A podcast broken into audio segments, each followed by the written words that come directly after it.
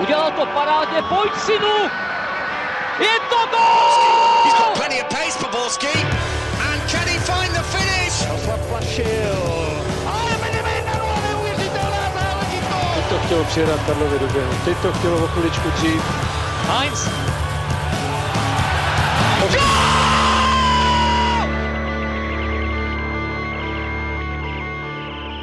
Dobrý den, vítejte u dalšího dílu Fotbal Focus podcastu. I tentokrát se podíváme pěkně zblízka na dění na fotbalovém šampionátu. Probereme všechna čtvrtfinále a pokusíme se odhadnout, kdo by se mohl probojovat až do finálového duelu a kdo nakonec zvedne nad hlavu pohár pro mistra světa. Zabrousíme ale i na klubovou scénu, kde se zaměříme na zajímavé přestupy v čele s potenciálním odchodem Cristiana Ronalda do Juventusu. Od mikrofonu vás zdraví Ondřej Erban a ve studiu tedy vítám Jonáše Bartoše z Deníku Sport Dobrý den. A redaktory webu čtsport.cz Kubu Vaňka a Pavla Jahodu. Ahoj. Jonáši, začneme u tebe. Rovnou se vrhneme na duel Brazílie-Belgie, který určitě přines nejlepší nebo přinejmenším nejzábavnější podívanou z těch všech čtvrtfinálových duelů v tom zápase, kde bylo spousta emocí, ale i krásných fotbalových akcí, se nakonec vítězství 2-1 radoval evropský tým. A Jonáši, co podle tebe rozhodlo o tom, že Belgičani vyřadili Kanárky, který byli asi největším favoritem na celkový triumf? V první řadě souhlasím s tím, co jsi říkal před chvílí, že šlo opravdu i podle mého názoru o nejhezčí zápas dosavadního průběhu mistrovství, protože na obou stranách byla ohromná kvalita, jak indi- individuální, tak myslím si, že na obou stranách i, i týmová, že ty individuality dokázaly pracovat pohromadě a že trenéři jak Belgie, tak Brazílie dokázali ty, ty manšafty dát dohromady a proto se taky ty týmy dostali relativně daleko.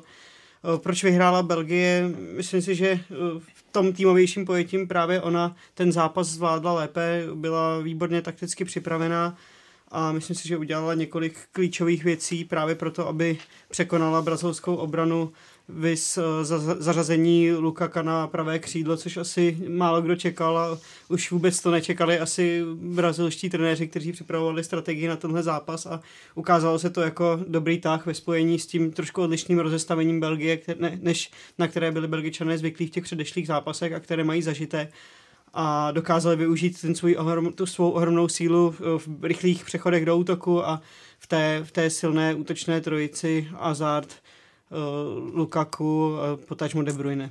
Já myslím přesně tak, jak říkal Jonáš. Ono, když se podíváme na tu taktiku, kdy doteďka Belgie hrála vlastně stylem 4-3 eh, 3-4-3 a kdykoliv bránila, tak se zatahovali zpátky křídla v čele s Karaskem, na druhé straně s Munierem. Tentokrát trenér Martinez, i on, on se sám po zápase vlastně chválil, jak skvěle takticky se připravil na ten zápas a jak Brazilce zaskočil tím rozestavením, kdy Belgie, když bránila, tak přecházela na styl 4-3-3. Přičemž, jak Jonáš říkal, že Lukaku hrál zprava, tak uh, tam byl patrný rukopis Martineze, který takhle často působil v Evertonu a právě Lukaku pod ním v Evertonu hrával, hrával tuhle pozici, takže tam bylo zakomple- uh, zařazených spoustu faktorů a spoustu postupů, takže tohle bylo rozhodně jednodušší pro ten tým to akceptovat a připravit se na tu Brazílii.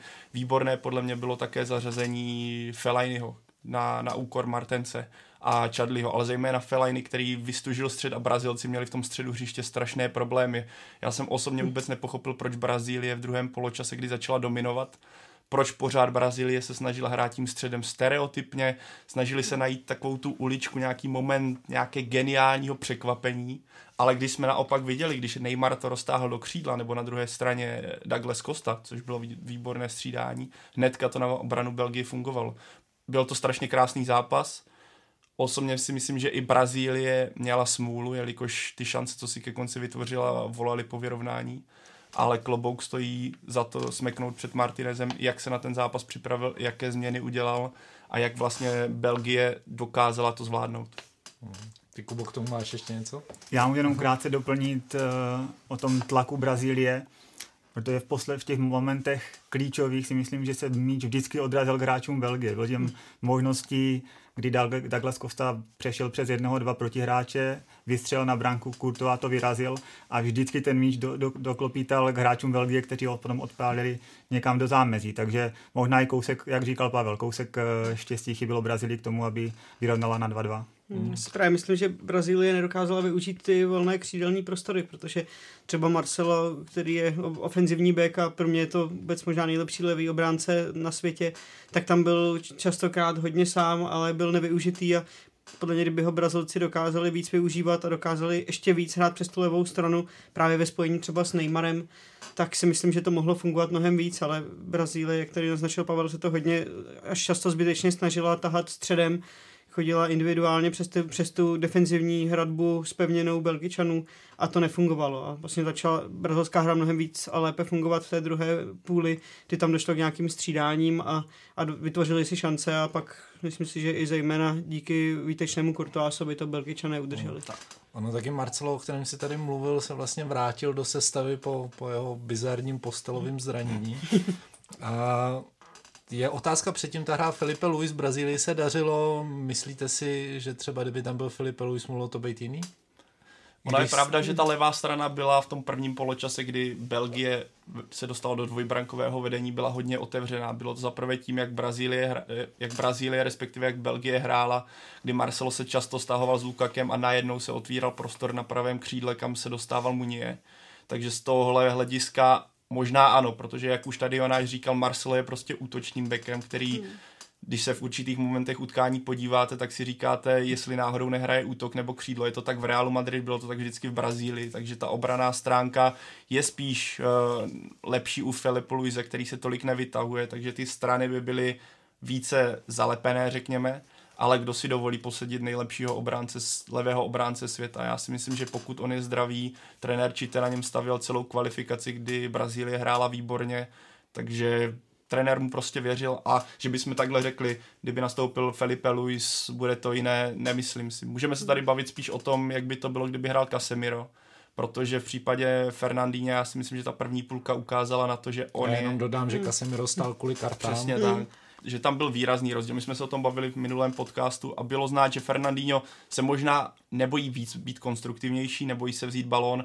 Na druhou stranu, když vzpomeneme na ten druhý gol, kdy Lukaku přejel přes půl hřiště, tak tam právě byl Fernandinho, který ho nedokázal zastavit. Myslím, že být tam Casemiro, tak to vypadá, co se důrazu, sbírání míče i zachytávání těchto rychlých breaků, na kterých Belgie po tom prvním gólu vlastně stavěla, by bylo, vypadalo by to trochu jinak, což je pro Brazílii mínus velké. Casemiro je mnohem důraznějším typem hráče a ta, ta brazilská hra, která se skládala a byla založena na velmi kvalitní defenzivě, tak právě byla založena hodně na tom, že Casemiro tam pomáhal uprostřed právě když v momentě, když se vytahovali třeba krajní obránci, tak on dokázal ty prostory vyplnit a, a správně vystužit. Na Fernandinhovi bylo vidět, že sice má velké zkušenosti, hraje za, za velký klub, za Manchester City, ale přeci jen také teď z toho herního rytmu vypadl a v brazilské reprezentaci do tady toho zápasu víceméně nedostával moc šancí, protože trenér Tita na něj nesázel, ale sázel právě na Casemira a byť tvrdil před zápasem, že to nebude rozdíl, jestli hraje ten nebo onen, tak ten zápas jasně ukázal, že prostě eh, Casemiro je v tu chvíli byl nenahraditelný. On vlastně v podstatě tím stylem, jak hrála Belgie, tedy v tom systému obraném 4-3-3, kdy ta trojce útočná zůstávala hodně vyset vpředu, přičemž Fagner s Marcelem chodili do křídelních prostorů a podporovali útok, tak Fernandinho nedokázal s tou obranou tolik nedokázal eliminovat tu útočnou trojici, která najednou měla spoustu prostoru, vznikaly tam kapsy, do kterých se ty hvězdy dokázaly dostávat. Ale tam tým, co se mně strašně líbí na Belgii, o čem se spekulovalo na začátku, jak ten tým bude fungovat jako celek, protože je tam spoustu fantastických hráčů, kteří mají dominantní pozice v těch, ve svých klubech, tak naopak mně přijde, že ta Belgie funguje skvěle jako celek, že se podporují, makají za sebe a i a to, jsou to takové ty drobnosti, ale jak vidíte, když třeba slaví společně, tak uh, v případě Belgie tam jsou takové ty pozitivní známky, co se týče i směrem dopředu do turnaje. Hmm. Možná až překvapuje málo emocí zbudila situace v pokutovém území Belgie, kdy po zákroku Vincenta Companio se k zemi zřítil Gabriel Jesus. Video rozočí nenařídil penaltu, stejně jako samotný rozočí. Kubo, ty souhlasíš s tím letím rozhodnutím? Já si dovolím nesouhlasit. Ten moment, s, tuším z 55. minuty, podle mě výrazným způsobem ovlivnil konečný výsledek. A dodnes upřímně nechápu, proč se nepískalo. Z těch dostupných televizních záběrů, které byly ať už po tom inkriminovaném momentu, nebo v, po, po zápase v elektronické tušce, ukazoval Luděk Zelenka, tak ve veškerých záběrech bylo vidět, že k kontaktu kompanyho s Jesusem došlo. My jsme se o tom hodně bavili a předpokládali jsme, že to bylo pro té rozhodčí, si asi myslel, že míč už nebyl ve hře, což ovšem z televizních záběrů A bylo vidět, kompany že se- ve hře byl. Kompany takže- se všemožně snažil stáhnout nohy pod sebe, aby ke kontaktu nedošlo, ale evidentně Jesus si zasáhl.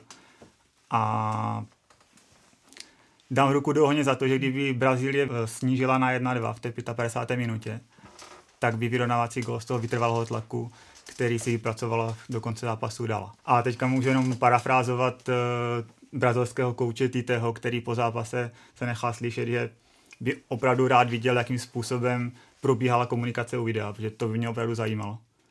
Já jsem o tomhle vedl vlastně diskuzi na Twitteru se několik lidí se mnou, eh, když jsem právě se stavil za to, že to byl jasný faul a nebylo, že pro mě je naprosto nepochopitelné, jak sudí, kterých tam bylo pět u toho videa, nemohli vidět ten moment, jak ty sám říkáš, že to bylo prostě stále ve hře. A plno lidí argumentovalo tím, že by to neměl ten míč, což je sice pravda, ano, o tomhle se můžeme bavit, ale tohle v pravidlech vůbec nemá roli. Když se podíváme, když jde sám hráč kolem brankáře, hodí si to, je jasné, že by ten míč už potom neměl, ale když ho golman se střelí, je to faul, to není vůbec otázka, jestli ten míč bude mít nebo ne. Bohužel, přesně jak říkal Kuba, pro mě je to obrovské ovlivnění zápasu a neřeknu, kdyby nebylo video a sudí tohle neviděl. Já bych se mu nedivil, protože to byly prostě. centimetry, ale v tomhle případě je na mě pro mě neprosto nepochopitelné, jak to sudí nemohli vidět. Hm, Také tomu nerozumím, protože to, je, to byl, dá se říct, zásadní moment té druhé půle, protože Brazílie by pak měla spoustu času na, na srovnání a ten zápas mohl vypadat úplně jinak a celkově na tom mistrovství já jsem poměrně značným zastáncem videa, protože třeba co se týče jarní části Česk- České fotbalové ligy, tak tam si myslím, že to video několikrát zafungovalo velmi dobře. Plzni. Můžem. tam, tam se to asi úplně, ještě, ještě tam to bude chtít trošku vyladit, ale když vezmu třeba derby mezi, mezi, mezi Spartou Sláví, tak tam jednoznačně to tomu zápasu pomohlo, ale tady na mistrovství se dostáváme k několikrát momentům, kdy eh, ty věci, ten video rozhodčí si myslím, že měl posoudit úplně jinak a neposoudil, nebo se naopak třeba ani ten video rozhodčí nevolá, když tam jde o nějakou spornou, spornou věc, která eh, si říká o penaltu nebo o nějaký zákrok na červenou kartu, kterou taky ten video rozhodčí pak řešit může. Já A si myslím, že by to tohle video rozhodčí měl posuzovat automaticky sám, ne? Všechny tyhle ty sporné situace, nebo Tak on, pletu on, se? dá, on vlastně, tam je to, Kdy ve Vápně? no, pokud je to nějaká nebezpečná hra nejen ve vápně, tak on eh, vlastně může upozornit eh, hlavního vlastně sudího do, do sluchátek, ale zase oni můžou mít, my nevíme přesně, jaké mají pokyny, jaké si dali pokyny před Hmm. tím turnajem, protože tam může být třeba jasný pokyn, aby ti videorozhodčí do toho zasahovali co Co nejméně, nejméně. aby ta hra byla plynulá, ale já si myslím, že zrovna u otázky takového faulu vápně, tak tam si myslím, že nějakých dalších 30 vteřin navíc už nehraje roli a kdyby se, se ty, ti rozhodčí, kteří tam, kterých tam sedí pět podle těch záběrů, které vidíme před každým zápasem, tak eh, kdyby se na to podívali pořádně, tak si myslím, že tam museli vidět, že tam to byl faul na penaltu a, Brazílii tohoto uškodilo. Každopádně Brazílie venku, favorit číslo jedna na titul už je z turnaje pryč. Jonáši přebrala tuhletu pozici teď Belgie tím, že Brazílie vyřadila. Uh, Brazílie samozřejmě byla jedním z velkých favoritů, jestli teď jejich roli převezme Belgie, uvidíme už v semifinále, protože tě čeká další velmi těžký zápas, ale já je osobně typuju minimálně do finále s Anglií, si myslím, že si to rozdají o zlato. A myslím si, že Belgie tu kvalitu momentálně větší než Francie má. A eh, na celém turnaji na mě působí lepším dojmem, byť Francie jde neustále nahoru a hraje lepší a lepší zápasy, teď eh, tomu se asi ještě dostaneme, takže to teď ne, to necháme na, na další část, ale myslím si, že určitě Belgie má našlápnuto k tomu, aby ten turnaj vyhrála a typují minimálně na finále. Myslíš, že má lepší tým, než byly ty týmy z let 2014-2016, kdy už byli Belgičani pasovaný, jestli ne do favoritů, tak do rolí těch černých koní turnajů a nikdy to úplně tak nevyšlo. Tak ten tým je víceméně stejný, až na nějaké drobné kosmetické změny, ale je zase o ty dva, potažmo čtyři roky starší a zkušenější, vyzrálejší a navíc působí s jiným trenérem, který ten tým evidentně dal mnohem lépe dohromady a dokáže mu tisknout tu tvář, kterou takové individuality také potřebují, takže teď si myslím, že je to dané těmi zkušenostmi, které mají navíc ti hráči a tím, že tam mají kvalitnějšího trenéra a tím ta Belgie teď může být úplně tím top mužstvem a nejenom černým koněm. Tak pro mě je to v současnosti asi favorit číslo jedna, protože, jak už jsem říkal, ten tým na mě působí kompaktně, organizovaně, nejsou tam žádné očividně rozpory v kabině. Navíc, jak říkal Jonáš, Vilmoc a Martinez je obrovský rozdíl, protože Mark Vilmoc byl pověstný tím, že není žádný skvělý taktik. Navíc, co se mluvilo o tom, jak to bylo v kabině, tak také ty vztahy nebyly úplně ideální. Teďka ten tým vyzrál pro mě extrémně moc. Navíc vezmeme Kevin De Bruyne, Hazard, Lukaku, všichni udělali obrovský krok za čtyři, respektive dva roky.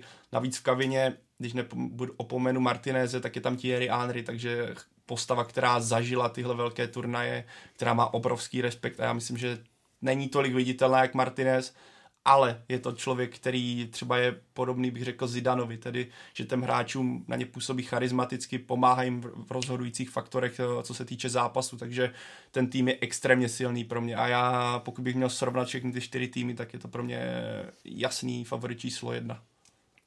Já můžu jenom kompletně zhrnout, že hlavní rozdíl vidím v tom, že v roce 14 a 16 působil, působila Belgie jako tým fantastických individualit a teď působí jako fantastický tým a to je hlavní rozdíl podle mě.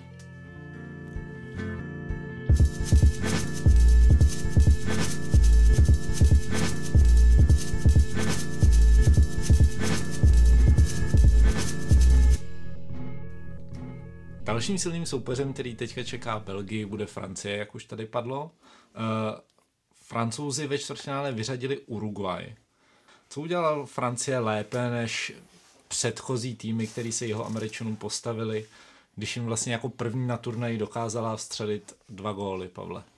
Vyzdvihl bych jednu věc a pak bych zmínil druhou věc. Vyzdvihl bych to, jak Francie dokázala eliminovat v podstatě útok Uruguaye, který byl ke konci, kdyby měl mít největší tak tlak nulový. Od 63. minuty Uruguay neměla jedinou střelu na branku, jedinou střelu ani mimo branku takže obrana Francie fungovala v tomhle zápase velice dobře. Navíc jestli, tam byla v podstatě za celý zápas, měla Uruguay jedinou příležitost a tu chytl fantasticky Ugo Joris, který na tom turnaji v podstatě tahunem Francie, která když potřebuje jeden zákrok, tak tam je.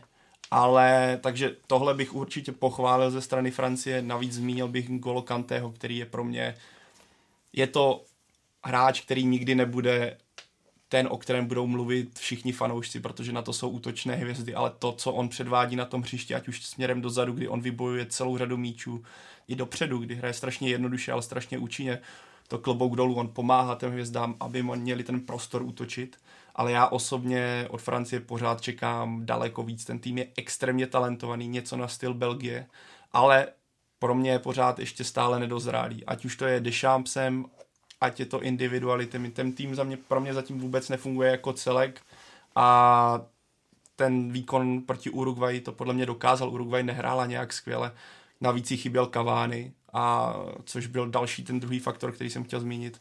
Tam byl Luis Suarez byl v útoku, tedy doteďka skvělý útočník, který s Cavánem tvořil duo, které bylo nezastavitelné, možná vůbec nejlepší útočné duo na turnaji.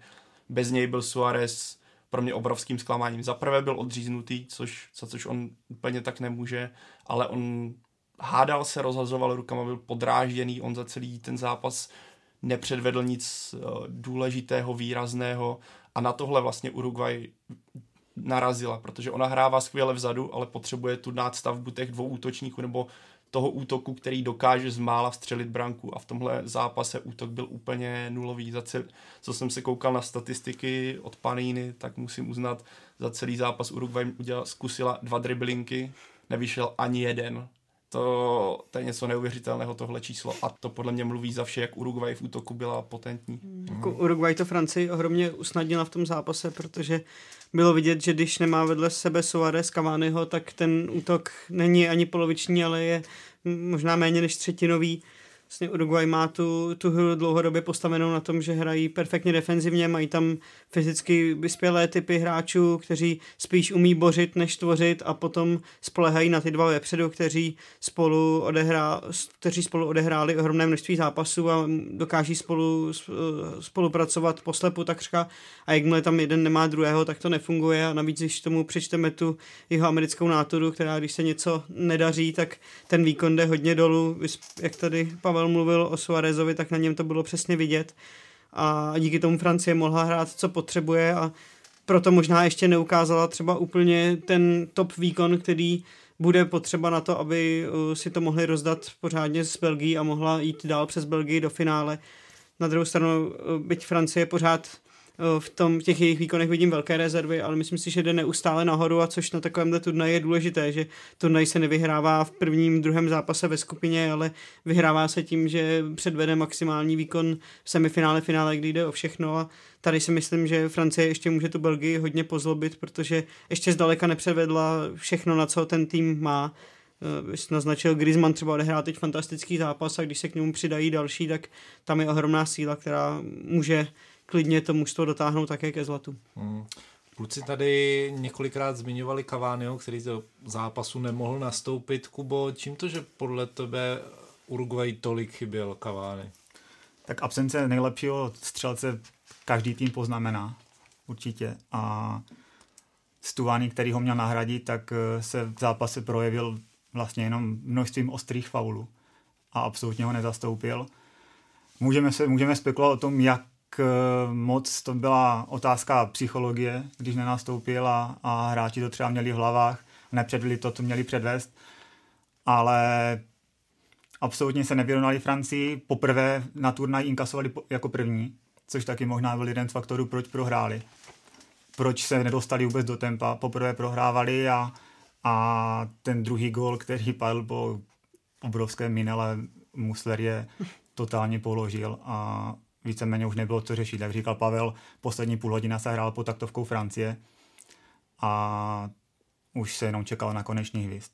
Pro mě jako důkaz toho, jak Francie, jaký tady řekněme jistým způsobem kritizujeme, eh, co se týče hlavně útočné fáze, je pro mě to, že za poslední dva zápasy, kdy vlastně vyhrála čtyři, dala čtyři góly a dala dva góly, tak vystřelila šestkrát na branku a dala po každé branku. Takže ano, můžeme chválit za efektivitu, tedy stoprocentní, což je naprosto krásné. Myslím, že by to chtěl každý trenér vidět od svých eh, svěřenců, že z každé střely na branku dáte gol, tak pořád je to pro mě málo. Francie by v takovýchhle zápasech měla mít daleko víc střel na branku a proti Belgii jsem na to strašně zvědavý, protože jak oni se s tím vypořádají proti Argentině, kde byl obrovský těžký soupeř, nebo obrovské jméno, ne těžký soupeř, se francouzi vyburcovali k velkému výkonu, mluvilo se o tom jako nejkrásnějším zápase, ale myslím, že to bylo z velké části zaviněné tím, jak Argentina hrála vzadu a jak ten tým vypadal uh, v celku. Už jsme o Argentině mluvili dost, takže to je zbytečné do tohle za, zacházet, ale i kvůli tomu, jak vystupovali proti Uruguayi Francie, myslím, že i experti, co se týče celkového, už před turnajem mluvili o tom, že Francie nedokáže vytěžit z toho potenciálu, který má maximum.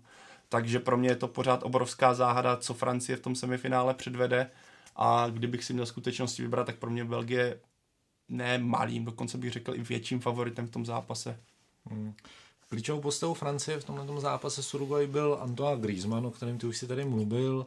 Jeden gol dál, i když tedy samozřejmě s velkým štěstím a přispěním brankáře Muslery na jeden přihrál. A, takže vlastně tak prožil jeho statisticky nejlepší zápas na šampionátu.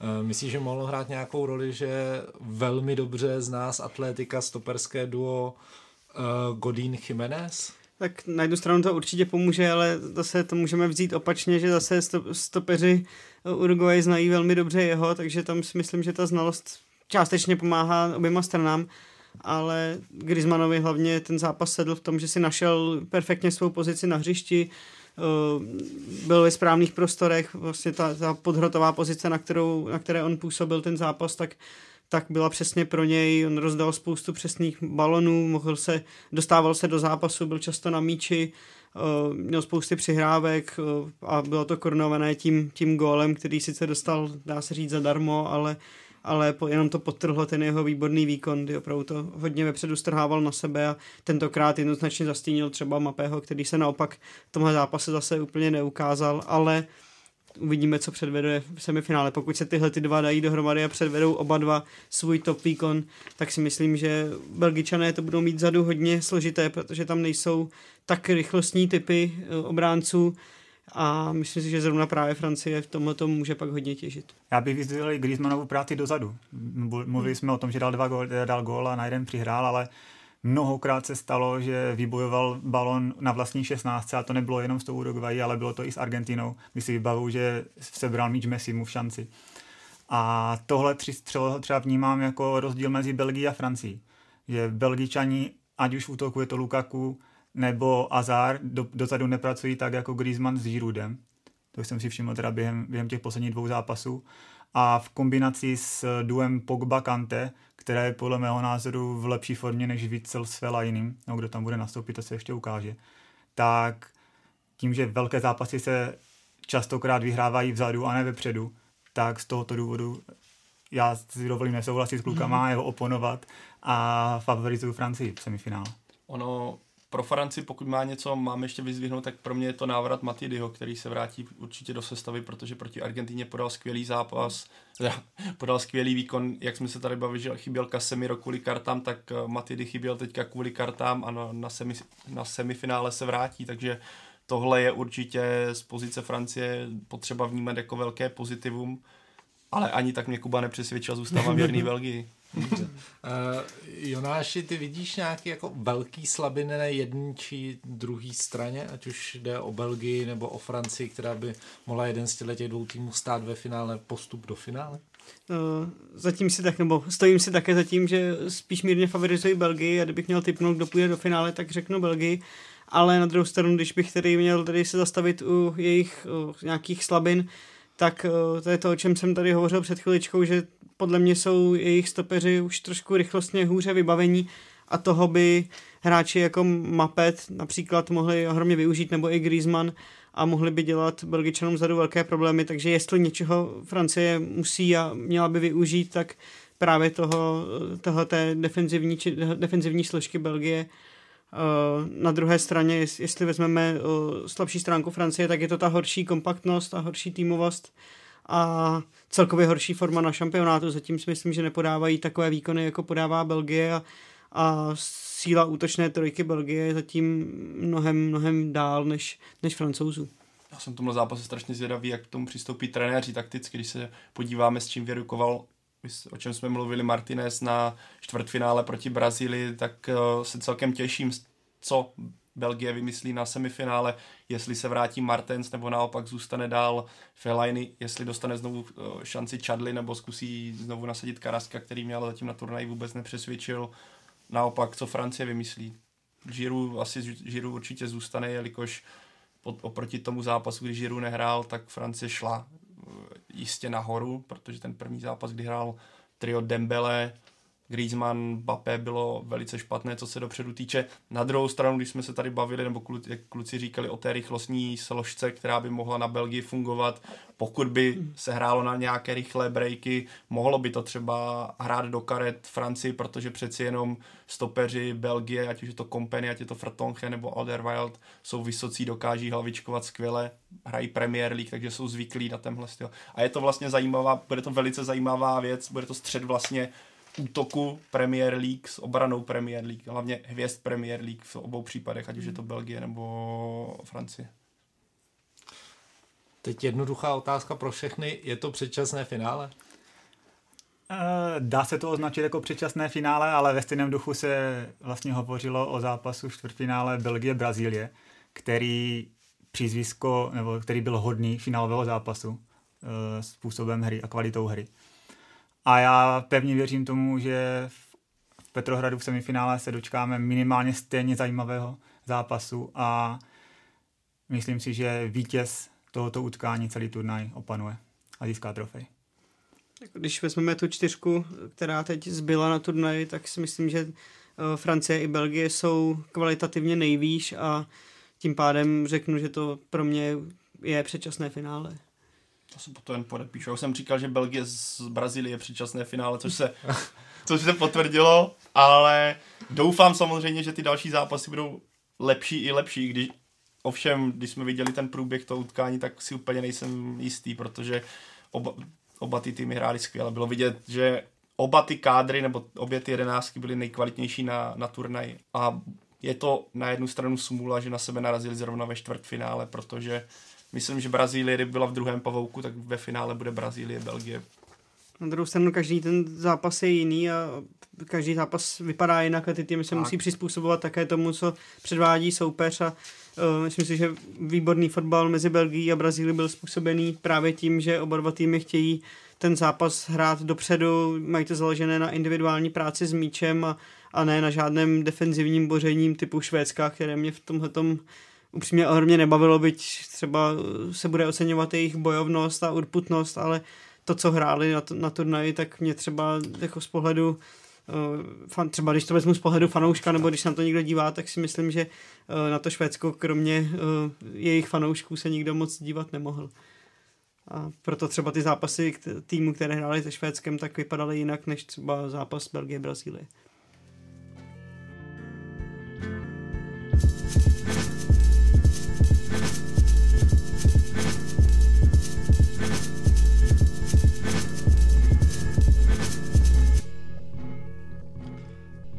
Než se vrhneme na další dění na šampionátu, na chviličku odbočíme na klubovou scénu, kde se rodí nebo dokonce už narodilo několik zajímavých přestupů.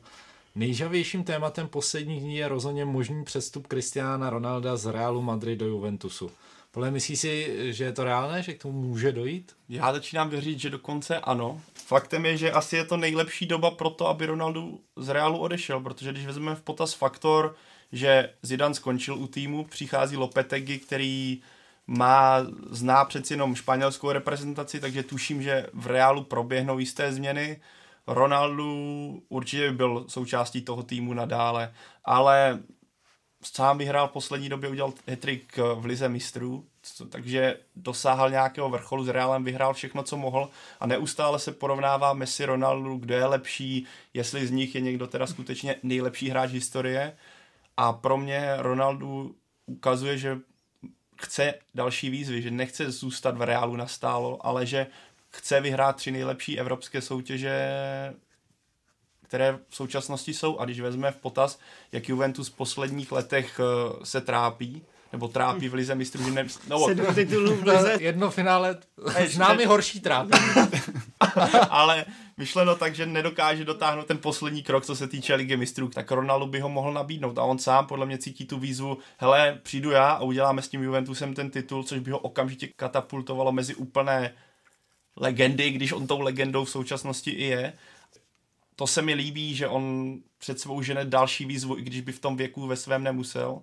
Druhý faktor je určitě ekonomická stránka, kdy v Itálii by musel platit za zisky ze svých reklam úplný, úplný zlomek oproti tomu, co platí ve Španělsku, kde kvůli unikům zdaní... Ani by nemusel dělat daňové uniky. Ani by nemusel dělat daňové uniky, které teďka budou stát půl miliardy. Takže já v to strašně doufám, protože by to i oživilo nějakým způsobem to evropské nebo italský fotbal obecně. Byl by to, myslím, že pro italský uh, fotbal dar z nebes a samotné snad uh, akcie Juventusu jen kvůli té spekulaci vystřelili o obrovské procenta nahoru. 20%. Tak, 20%. Dokonce se tisknou už dresy Ronalda. A já doufám, že to klapne, protože by mě ten Juventus eh, v čele s Ronaldem hodně bavil. Trochu, měl, trochu je mi líto Buffona, který teda z Juventusu odešel, mm-hmm. protože chce PSG třeba, třeba vyhrát. No, a bylo by to PSG? hodně bolavý, kdyby Buffon sledoval, jak Juventus bez něj ten titul ligy mistrů získá, ale já i doufám, že se to stane. Mě by to strašně bavilo. I to celkově, co se kolem toho by dělo. Jako ať, ať já jsem, přímě přiznám, že jsem větším fanouškem Lea Messiho než, než Cristiana Ronalda, tak v tomhle Ronalda ohromně uznávám, že on se nebojí těch výzev a uh, bude to ten, který uh, uspěl v Premier League, uspěl ve španělské Lalize a teď pokud tedy se to celé podaří dohodnout a vrhne se na výzvu v sérii A uspěje i tam, tak opravdu Eh, bude mít velký a pádný argument na to, proč bude tvrdit, že já jsem ten největší a možná on tohle to chce, on je posedlý výzvami a tím být stále lepší a lepší a možná už cítí, že v reálu nadešel jeho čas, že tam uh, momentálně bude potřeba generační výměna a dojde k ní a Ronaldo možná už cítí, že uh, může teď, má jednu, má teď jednu, jednu z posledních možností, jak odejít Eh, nějak, nějakým způsobem navýše a nebude k tomu úplně donucen tím, že by třeba jeho výkony šly dolů. A je otázka, jak uh, bude pokračovat v Itálii, jestli ještě doká- bude schopný dominovat tak, jako dominoval doteď, protože ten věk, uh, byť on tvrdí, že je mu 23 a ne 33, a už v některých zápasech ve Španělsku bylo vidět, že ta, ta výkonnost není taková, třeba teď na mistrovství světa samozřejmě odehrál uh, výborný turnaj a makal a ukázal, že to v sobě pořád má, ale naopak viděl jsem ho v x zápasech Realu, kdy se jenom potuloval na půlce hřiště a nebyl vidět. A je otázka, jak, jak mu to půjde proti důrazným obranám série A, které příliš ne, ne, nefandí nějakým velkým střelcům a je to většinou tak, že uh, ti střelci se tam tolik neprosazují jako jinde v Evropě, takže jsem na to velmi zvědavý a uh, asi taky uh, jsem pro, aby do toho šel, protože by to zase přineslo mnoho zajímavého pro, pro fanoušky a pro celý světový fotbal. A co by to podle toho přineslo Juventusu? Juventusu určitě zisky a zvýšení akcí, jak už tady, tady padlo, to, to jednoznačně uh, velký zájem fanoušků, zájem o celý italský fotbal by se zvedl prodej Pomohlo práv. by mu to i herně? To je otázka, na kterou bych se možná trošku jako ještě byl bych opatrný s tím, protože Juventus to má založené na hodně týmovém pojetí, že je to taková rodina, která drží pospolu, že tam nikdy nebyla úplně nějaká extra výrazná indi- individualita, že to je spíš jeden z jednolitý celek, který pracuje dohromady a samozřejmě, když tam přijde někdo jako Cristiano Ronaldo, tak ten vyžaduje zvláštní péči, zacházení, roli na hřišti, Samozřejmě by- určitě tohle to dostane, pokud tam půjde, ale je otázka, jak to potom tomu týmu bude fungovat. To jako... Já ho vidím jako novýho hroťáka, pokud půjde do Juventusu jako novýho hroťáka, ne jak to bylo v současnosti, kdy se třeba dělil s Benzemu o tu pozici, nebo teďka v Portugalsku s Gedešem či se Silvou, ale prostě čistý hroťák, který by těžil z toho, co by pod ním ukazoval Dybala, který by těžil z toho, že vpravo je Douglas Costa, na druhé straně Quadrado nebo podobně tyhle typy. Musel by se trošku asi přeorientovat, ale na druhou stranu trenér Allegri je tak skvělý taktik, což už dokazoval v celé, nebo respektive dokazuje i v minulých letech, dokazoval v minulých letech, eh, že, s ním umí, že by s ním uměl pracovat skvěle. A ta představa, že mám hráče, eh, který by z Manchester United vyhrál všechno, včetně ligy mistrů, z Real Madrid vyhrál všechno, včetně ligy mistrů a dokázal by to s Juventusem, tak ač také jsem vždycky byl spíš příznivcem Messiho, ale spíš kvůli tomu chování mimo hřiště, takové Skromnější. skromnější, ale zase, když vidím, jak je týmový Ronaldo, tak taková ta miska vach je tak napodobno a pokud by vyhrál všechny tyhle tři trofeje s, s třemi různými týmy, nedokážu si představit, kdo by ho v brzké době mohl vůbec vyrovnat. Kubo, zkus na to podívat z druhé strany. Co by znamenal Ronaldův odchod pro Real? Odchod Ronalda by pro, na, pro Real znamenal obrovskou gólovou ztrátu, obrovskou gólovou díru, protože přeci jen Ronaldo střel 450 branek ve 437 soutěžních zápasech za Real, což je prostě neskutečné číslo. A odchod by byl více než citelný. Teďka je otázkou, jak se k tomu Jaka postaví Real, jestli ještě nějakým způsobem eh, se mu podaří Ronalda přesvědčit, že smlouvu má pořád do roku 2021 platnou. A výstupní klauza se sice snížila, původně byla na miliardu eur, teďka se hovoří o nějaké částce 100 milionů eur, což je v možnostech Juventusu a nebo nějakého jiného evropského velkoklubu. Ale necháme se překvapit. Sám mě opravdu velice zajímá, jak tahle přestupová sága dopadne. Jako Mě tady ta přestupová sága spíš hraje do not uh, toho, že se bude stěhovat i Neymar, protože tomu všechno napovídá tomu dění v reálu, který podle těch informací, které prosakují, tak je tomu Ronaldovi odchodu spíš nakloněn a spíš se řeší to, jak to podat veřejnosti, aby Přesně. to nevypadalo tak, že Real nutí své, svou největší osobnost a nejlepšího střelce k odchodu, což by samozřejmě pro ten klub nevypadalo vůbec dobře, ale Uh, oni asi cítí, že tam chtějí novou marketingovou tvář, mladší tvář, která ten klub může táhnout dalších 8-10 let klidně a tím by měl mít Neymar a mě tohle to pasuje do toho, že pokud teda Ronaldo se rozhodne odejít nebo k tomu dojde, tak si myslím, že Real už tam má připravenou tu variantu, jak vykoupit Neymara z PSG a zařídit si novou hvězdu a novou tvář klubu. Jonáš už to tady nakous, Pavle. Uh, myslíš si, že by ten případný Ronaldův přesun odstartoval nějakou takovouhle vlnu přestupů mezi velkokluby?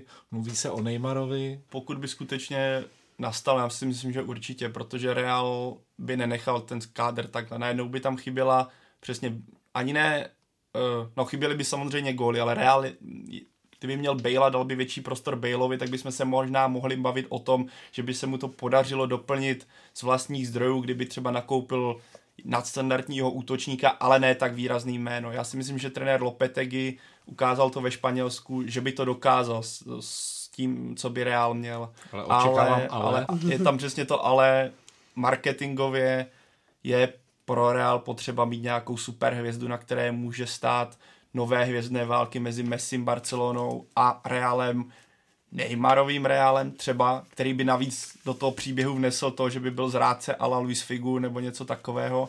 Teda Figu šel přímo z Barcelony, ale byl by to zase příběh, zradil Barcelonu a šel místo to, toho do Realu, takže by to tomu marketingovému, řekněme, příběhu dalo ještě větší nějaké, nějaký koření.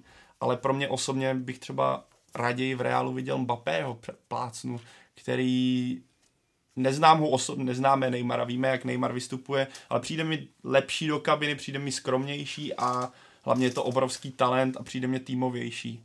Nebo se mluví dlouhodobě o Azardovi. Na druhou stranu mluvíme o PSG, o PSG se zase mluví, že má zájem o Luise Suarez a o Coutinho, takže já si myslím, že ano, skutečně, že tenhle, pokud tenhle přestup nastane, tak uh, začnou hvězdné války, co se týče přestupů, protože každý tým bude chtít doplnit tu hvězdnost do toho kádru a těch potenciálních tahů je spoustu. Ale když vidíme, jaké, jakými částkami se chrastí, tak je to naprosto šílené. To už se pohybuje úplně mimo možnosti lidského chápání, bohužel.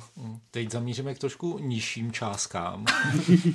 Proti Ronaldovi eh, si asi nezachytá Tomáš Vaclík, pokud všechno dopadne, který přestoupil do Seví. Eh, je podle tebe, Jonáši, eh, Vaclík dobrá volba pro tenhle ten jeden z lepších klubů španělské ligy? Já, já jsem s Tomášem mluvil v sobotu, jsem s ním dělal nějaký rozhovor a uh, vlastně byl nadšený zatím z, to, z těch pár dnů, co strávil v Sevě a vůbec, že se mu ten přestup povedl, protože On už říkal delší dobu, že jeho snem je zkusit si nějakou z těch top pěti evropských lig, jestli na to má, protože už prošel ligou mistrů, kde odehrál poměrně dost zápasů za Bazilej a odchytal je velmi slušně a viděl, že má na tu úplnou špičku, takže si to chtěl zkusit.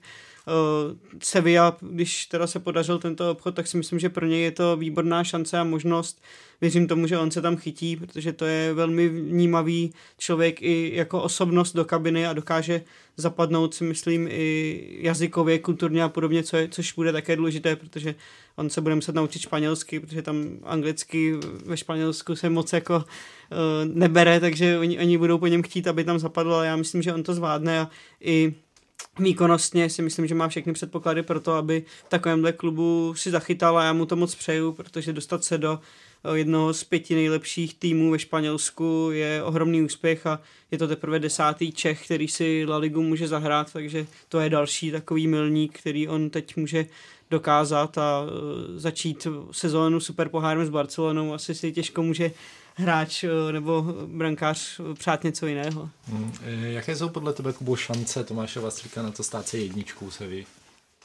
Šance Tomáše Vaslíka se možná budou odvíjet od možného odchodu stávající golmanu se ví. Současná jednička Sergio Rico je spojován s odchodem, stejně tak David Soria, který poslední sezónu dochytal.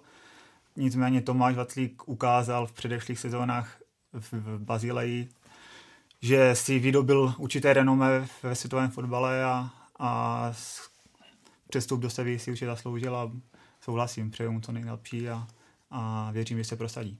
Já si myslím, že pro Vaclíka v tomhle boji o post jedničky, ať už eh, jeho konkurenti odejdou nebo ne, v jejich případě hraje pro ně věk. Přece jenom mít jedničku, které je Tomášovi Vaclíkovi 29, jestli se nepletu, mm-hmm tomu Rickovi je 24, takže přece jenom, když budete mít eh, jedničku, která je 24 a má, řekněme, před sebou 10 let, nebo Vaclíka, který má před sebou 5 let, i když u brankářů je ta Vizbufon, ta věková hranice posunutá trochu dál, je rozdíl. Na druhou stranu do Sevy přišel nový trenér před sezónou, takže ta, řekněme, startovací linea bude pro oba No ona nikdy nebude teda pro oba stejná, tím, že Rico je mladší, je prodejním artiklem, což může být další faktor, že ho Sevilla bude chtít zpeněžit, proto bude třeba hrát častěji.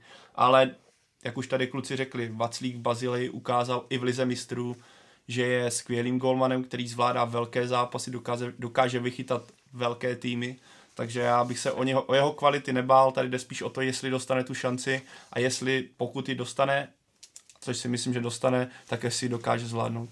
Ještě v rychlosti se pojďme podívat na jeden český přestup. Jakub Janto se z Udinéze stěhuje do Sampdorie, zůstává tedy v rámci Itálie, přestože on sám dlouho poměrně veřejně mluvil o tom, že by se rád z Itálie podíval někam jinam. Pomůže si uh, Jank to podle tebe, Pavle? Tak když jak mluvil o Udinéze, tak asi by měl, konečně bude na nějakém lepším hotelu, ale já si těmihle slovami samozřejmě on si odsoudil to, že v Udinéze zůstat nemůže, protože nevím, který kádr nebo který tým by chtěl hráče, který mluví o vlastním zaměstnavateli takhle.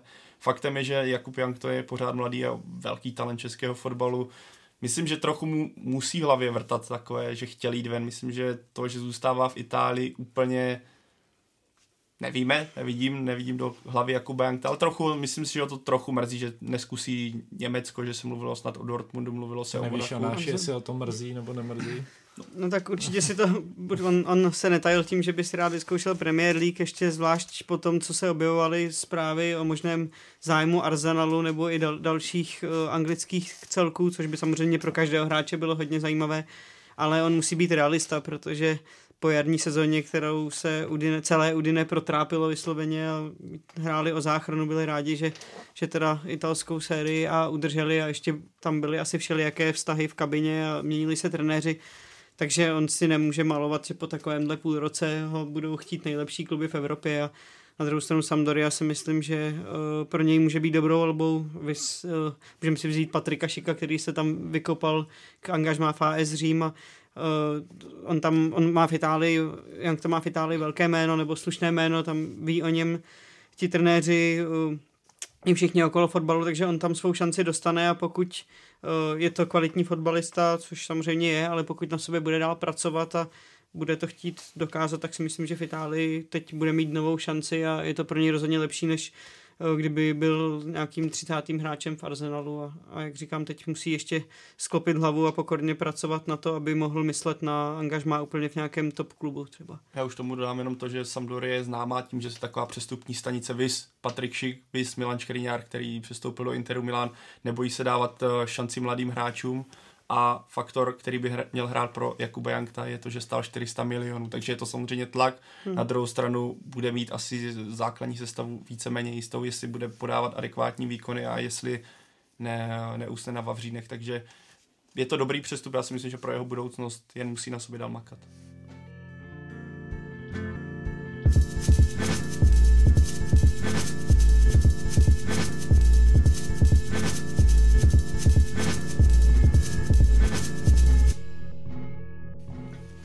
Teď už půjdeme zpátky k mistrovství světa. Poprvé od roku 1990 se do semifinále dostala Anglie, která po vítězství 2-0 přešla přes Švédsko. Uh, Jonáši, čím Albion dokázal odemknout tu dobře fungující švédskou obranu, na níž ty si tady házel fanouškovské hejty už v průběhu předchozího průběhu? No, je to tak, já myslím, že Anglie to hlavně dokázala ohromnou vůlí a týmovostí a větším takovým chtíčem potom dostat se dál a a také eh, to souvisí s herní kvalitou, protože Anglie, jakmile se dostala do vedení, tak bylo víceméně jasné, že Švédové na to nemají nějakou kloudnou odpověď a mohli jedině vyrovnat nějakým náhodným, když řeknu náhodným golem, nebo nějakou jedinělou standardkou, něčím podobným, ale to se jim nepovedlo a Anglie v momentě, kdy dala první gol, tak jí to sebevědomí ještě více narostlo a, a ten zápas kontrolovala a hrála to naprosto s přehledem tam mnozí experti v Anglii vlastně po zápase tvrdili, že vlastně se ani, nesta, ani nestačili být nervózní během toho utkání, že to bylo pro ně, eh, dá se říct, velmi snadné čtvrtfinále a eh, dá se říct i hladký postup dál a jenom je to nabudilo k další euforii a k chuti dostat se úplně nejvýš, což si samozřejmě v Anglii teď asi všichni už malují i když si myslím, že to budou mít ohromně těžké v těch dalších kolech.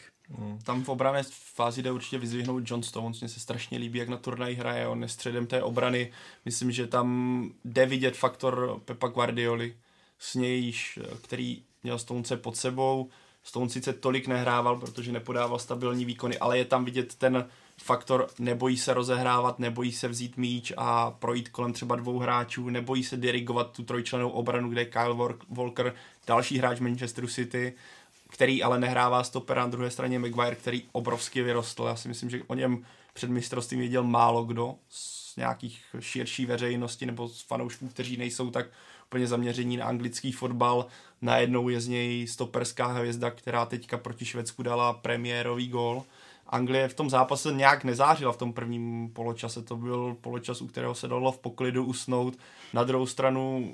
Já musím říct, že si dokonce používal horší slova, když si zkoukal na ten zápas. No, nebudu lhát, bylo to, bylo to tvrdý, bylo to tvrdý 45 minut, bylo to pomalý, ale Skoro zase... zatresteno teď. Tak, tak. Člověk zvlášť, když byl namlsaný tím, tak. tím zápasem předtím. Tak... Tam, byly tam pozitiva jako náběhy Sterlinga, který se snažil rozhýbat tu obranu, ale když jsem viděl potom, jak zazděl tu šanci, tak to bylo extrémně náročné. ale takhle. Anglie se musí pochválit za to, že po tom druhém gólu ten zápas víceméně už jen kontrolovala Anglie se musí pochválit za to, jaký funguje brankář, kterému se ještě dostaneme, protože po letech má konečně, zdá se, oporu i mezi třemi tyčemi, která nedělá zbytečné chyby a která je prototyp moderního brankáře, i když ne tak vysokého. A za to, jaký tým ona má a jak, to, jak ten tým hraje vlastně kompaktně. Což se mně líbí oproti tomu, o té zlaté generaci v úzovkách zlaté, která byla plná hvězd, která měla po každé dotáhnout to na titul, ale nikdo jí to nevyšlo. A nikdy to, zlatá nebyla. Tak, tak, tenhle tým je mnohem otevřenější vůči veřejnosti, je mnohem při, příjemnější k novinářům, je to znát, že tam kolem toho lepší klima a to je jeden z faktorů, proč vlastně Anglie předvádí, i když to nejsou krásné výkony, ale daří se A nesmíme zapomenout ještě v rychlosti na trenéra Southgatea, který tam má podle mého zásadní podíl na tom, že ta obraz, celý obraz Anglie jako reprezentace se změnil vůči fanouškům, vůči médiím a je to vidět i na hřišti a on si tam přivedl mladé hráče, které vedl předtím v 21, na kterých to víceméně postavil, ne, nebojí se jim dát šanci, naopak se zbavil stárnoucích hráčů typu Vejna Rooneyho a dalších, kteří tu Anglii nedotáhli k těm výsledkům, které si přáli v těch, na těch předchozích šampionátech a teď z toho Anglie těží a e, je znát, že tam je ohromně silný kolektiv, který je podpořený teď čím dál tím větší kvalitou a rostoucími výkony. Mně se na Twitteru líbilo, jak lidi psali, no můžeme chválit všechny hráče, ale měli bychom vychválit také novináře z Daily Mail, který odhalil to, co předváděl, uh, ježíš zabijte mě, bývalý trenér Anglie, Uh, Allardyce? Jo, přesně hmm. tak, jsem předváděl Allardyce, takže bychom měli chválit také za to, jak Anglie díky němu Allardyce byl odvolaný a přišel Southgate, takže tohle je další faktor. Hmm. Uh, vy jste tady říkali, že Anglie byla v zápase jednoznačně lepším týmem, ale přesto ji tam několikrát musel podržet brankář Jordan Pickford. Já jsem dokonce slyšel někde komentář, že Anglie celou dobu jasně kontrolovala zápas a přesto Pickford byl jejím nejlepším hráčem. což taky asi něco vypovídá o atraktivitě toho zápasu. Nicméně, Kubo, v čem je podle tebe tenhle ten mladý brankář Evertonu lepší než jeho reprezentační předchůdci, kteří často předváděli někdy až komické hruky? No v tom, že ještě žádnou chybu neudělal. ne, vážně. Uh, Pickford, jak už říkal Pavel, je prototypem moderního brankáře, který hraje výborně nohama, čímž uh, výrazně pomáhá spoluhráčům v rozehrávce a na svůj věk, je mu teprve 24, je, na mě působí vyzrále, sebevědomně a myslím, to přenáší i na tým. A když jsem slyšel nějaké rozhovory, ať už s trenérem Southgatem nebo se spoluhráči, tak oni mu strašně věří. A což je celkem paradox, když uh, vezmeme v potaz, jakou měl sezónu v Evertonu. Everton skončil osmý a Pickford inkasoval 58 branek. Jenom pět týmů v League dostalo víc gólů než Everton a přesto to může být právě on, kdo dovede Anglii po 52 letech k medaili. Na film skoro.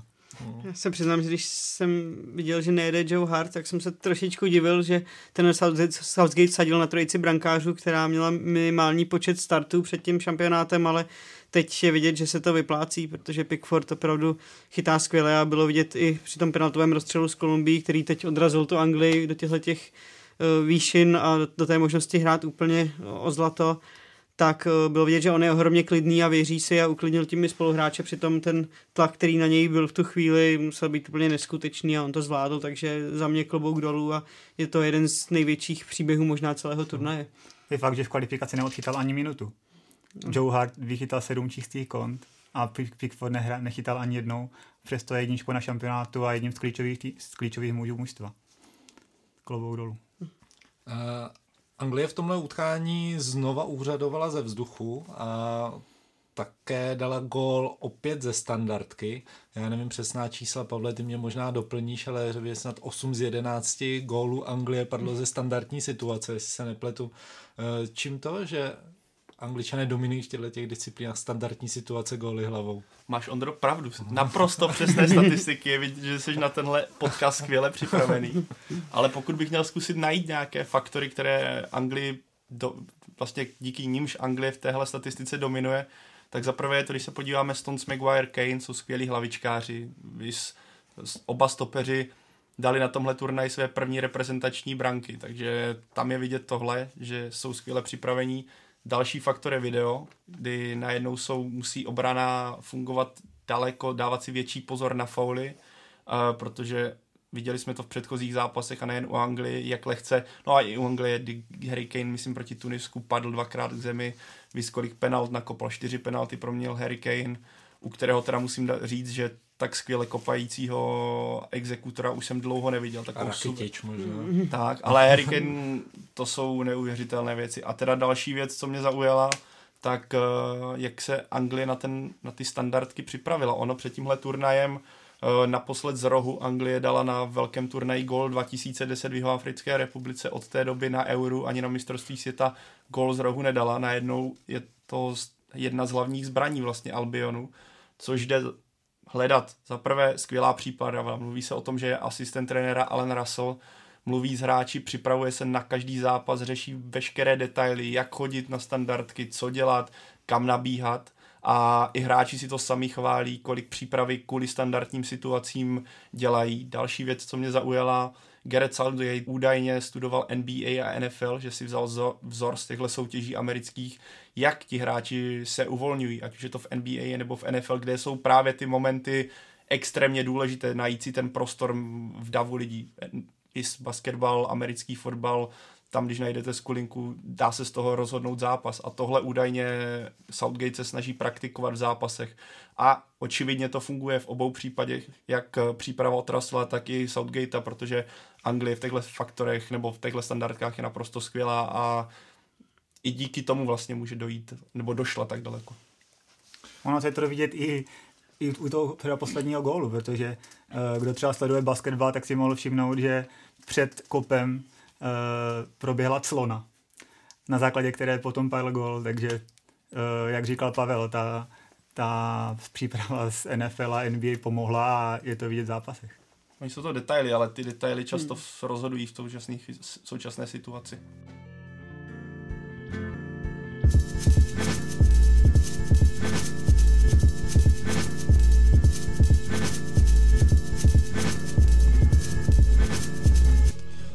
Pojďme se už podívat na soupeře Anglie v semifinálovém utkání. Tím budou Chorvaté, kteří ale neměli moc daleko k tomu, aby na turnaji skončili, jelikož po dalším překvapení sahali Rusové, kteří jako velcí outsidři dotáhli to utkání z jeho Evropany až do penaltového rozstřelu. Kubo, čím to, že Chorvati nedokázali Rusy zlomit mnohem dřív? Tím, že si nevypracovali dostatek šancí. Chorvatí vystřelili celý zápas třikrát na branku. Dvakrát dali gól a jednou trefil Perišič Tyš.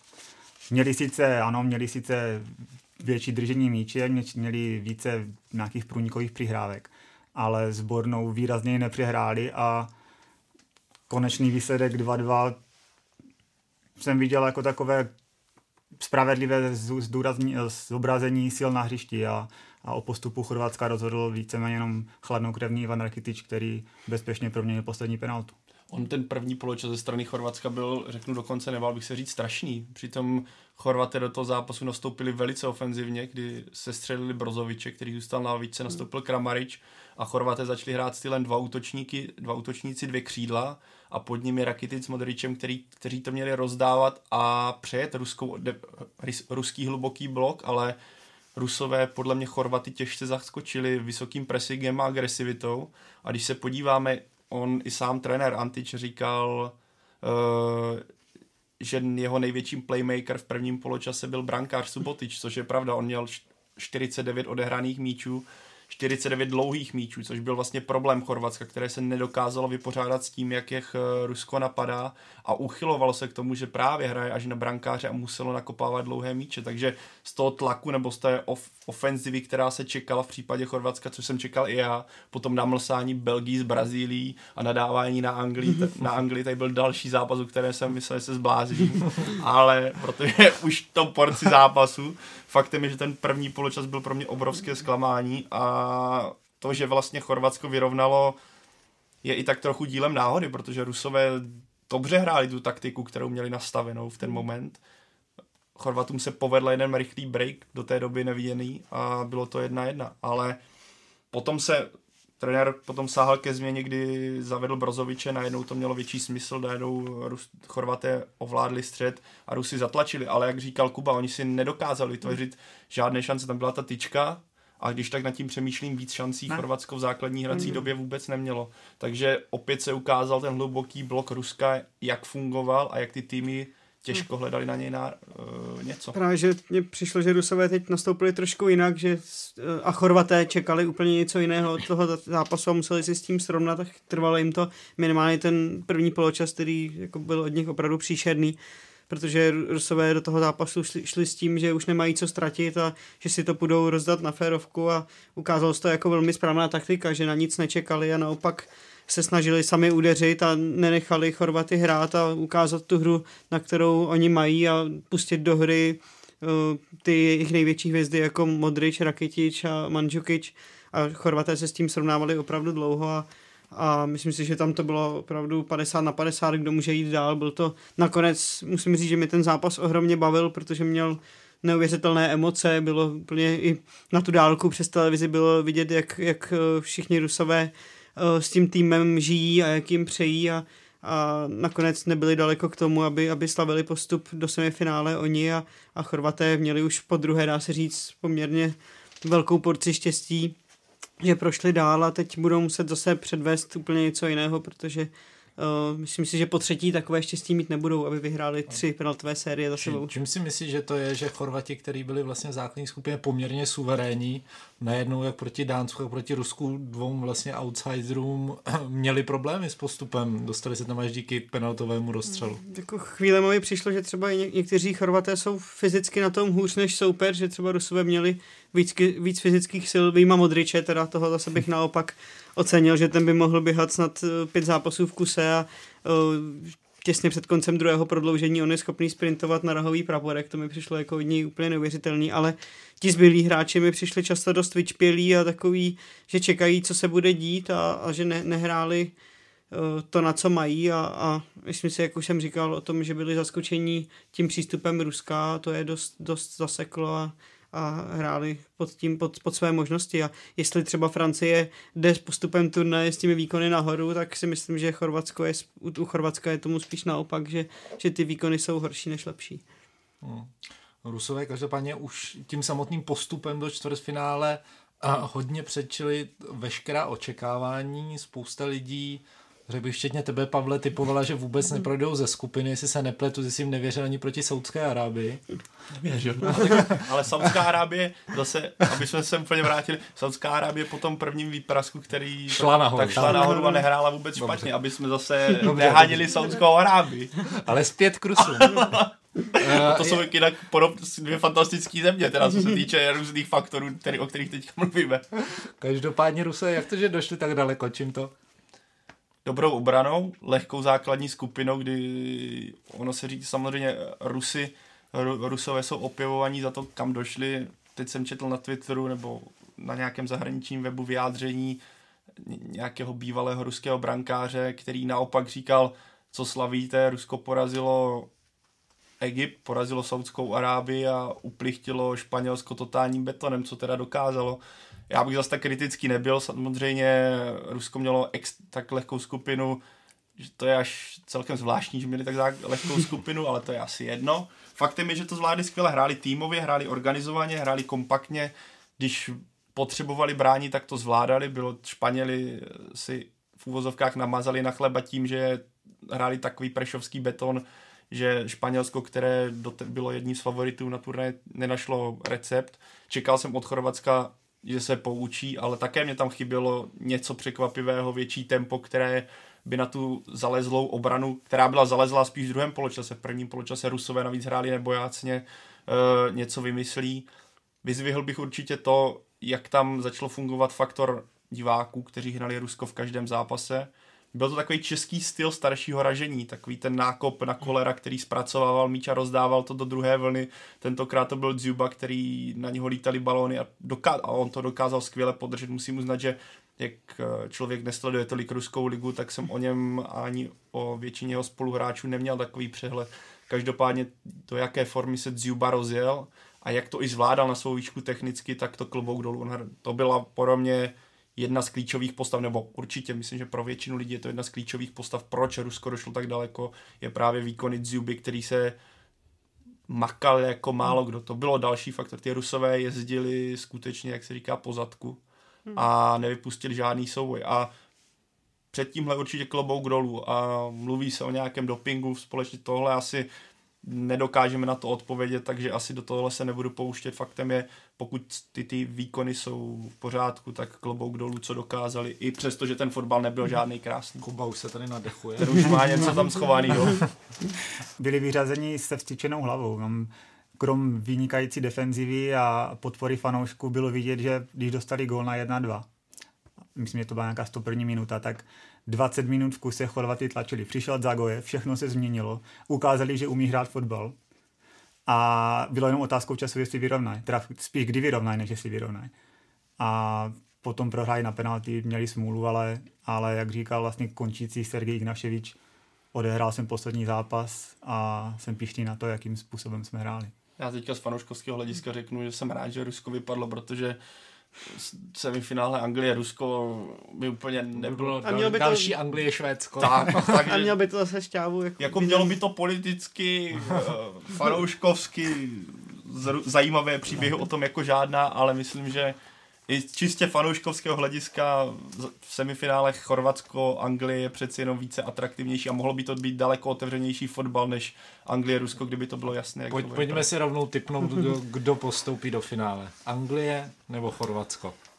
Já jsem říkal už v minulém podcastu, že pro mě finále je Brazílie, Anglie, takže já si myslím, že teďka to bude Belgie, Anglie. Tím, jak Anglie má nalosovaný, do jakého pavouka se dostala, kdy pro Anglii v současnosti hraje všechno, Jonáš to říkal, Chorvatsko jde výkonnostně z toho, kdy o, v základní skupině se o Chorvatsku mluvilo jako o týmu, který hraje nejlepší fotbal, nejúčinnější a nejkrásnější teoreticky, tak šel dolů, jestli tam je cítí nějaké psychika, nebo nějaká nekoncent, nebo nějaké obavy z toho, kam se ten tým až dostává. Faktem je, že Anglie, ač nehraje žádný krasov fotbal zatím, tak na mě působí daleko týmověji a daleko stabilněji v takových těchto zápasech, takže já věřím Anglii, že jak se říká, fotbal jde domů. Nevím, jestli to ve finále teda dopadne, jak si přejí angličtí fanoušci, ale věřím Anglii.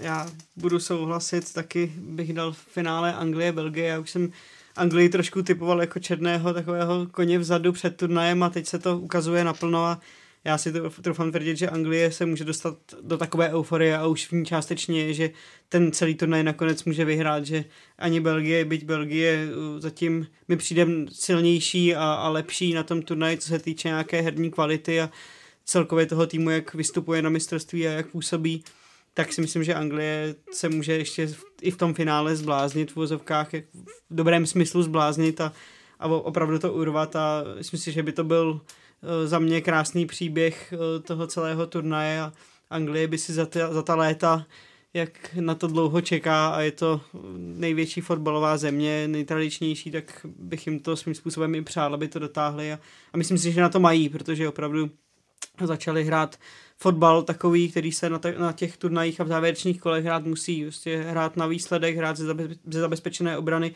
a s tím, že ti hráči se dostávají na maximum své možné formy a Uh, myslím si, že tohle to nakonec rozhodne a přál bych jim to. Kubo, Chorvatsko nebo Anglie? Já si myslím, že v tomhle utkání postoupí ten, kdo dá první gol, protože Anglie, Anglie ho ještě nedostala. Za celý turnaj ho nedostala. Ten zápas z Belgii nepočítám, že tam hráli úplně jiné jedenáctky. A pokud dostane první gol, tak si myslím, že nemají kvalitu na to, aby si vytvořili nějaký trvalejší tlak a dokázali vyrovnat. A, ale stejně si myslím, že ten zápas to zpět do prodloužení a Chorvate si dají do třetíce penalty a dočkáme se dalšího ještě do střelu. A teď kluci na závěr každý už jenom jedním slovem. Mistr světa, kdo to bude? Uh, Já zůstanu u svého prvního typu a bude to Francie. Já řeknu Anglie. já řeknu taky Anglie. Já si, jako, podle síly všeho bych typoval Belgii, ale já si řeknu Anglie, protože ti se zblázní a pak spadne Londýn. Mě by to strašně zajímalo, co by se dělo v Anglii. Já myslím, že by vypili všechno pivo a tam by všichni poumírali alkohol. nevím. Mně se líbilo video BBC, který udělalo, jak by vypadala Anglie, kdyby vyhrála titul a doufám, že se přesně něco takového stane, kdy tam Anglie královna bude dělat tance a podobné věci. Bylo super. Tak děkuji Pavlovi za jedno závěrečné slovo. to je z dnešního Fotbal Focus podcastu vše. Jenom připomínám, že šampionát můžete nadále sledovat živě na ČT Sport a webu čtsport.cz, kde najdete také sestři všech utkání, rozhovory a další podrobnosti k fotbalovému šampionátu. Pánové, vám dík moc, že jste si udělali čas. Taky díky. Děkujeme. Děkujeme i vám, posluchačům, za přízeň a pokud máte chuť pustit si další díly nebo třeba nový Velo Focus podcast k Tour de France, můžete je najít na našich stránkách čtsport.cz a nebo využít podcastových aplikacích na mobilních telefonech. Klasicky nás najdete také na Soundcloudu, v iTunes a YouTube. Mějte se pěkně.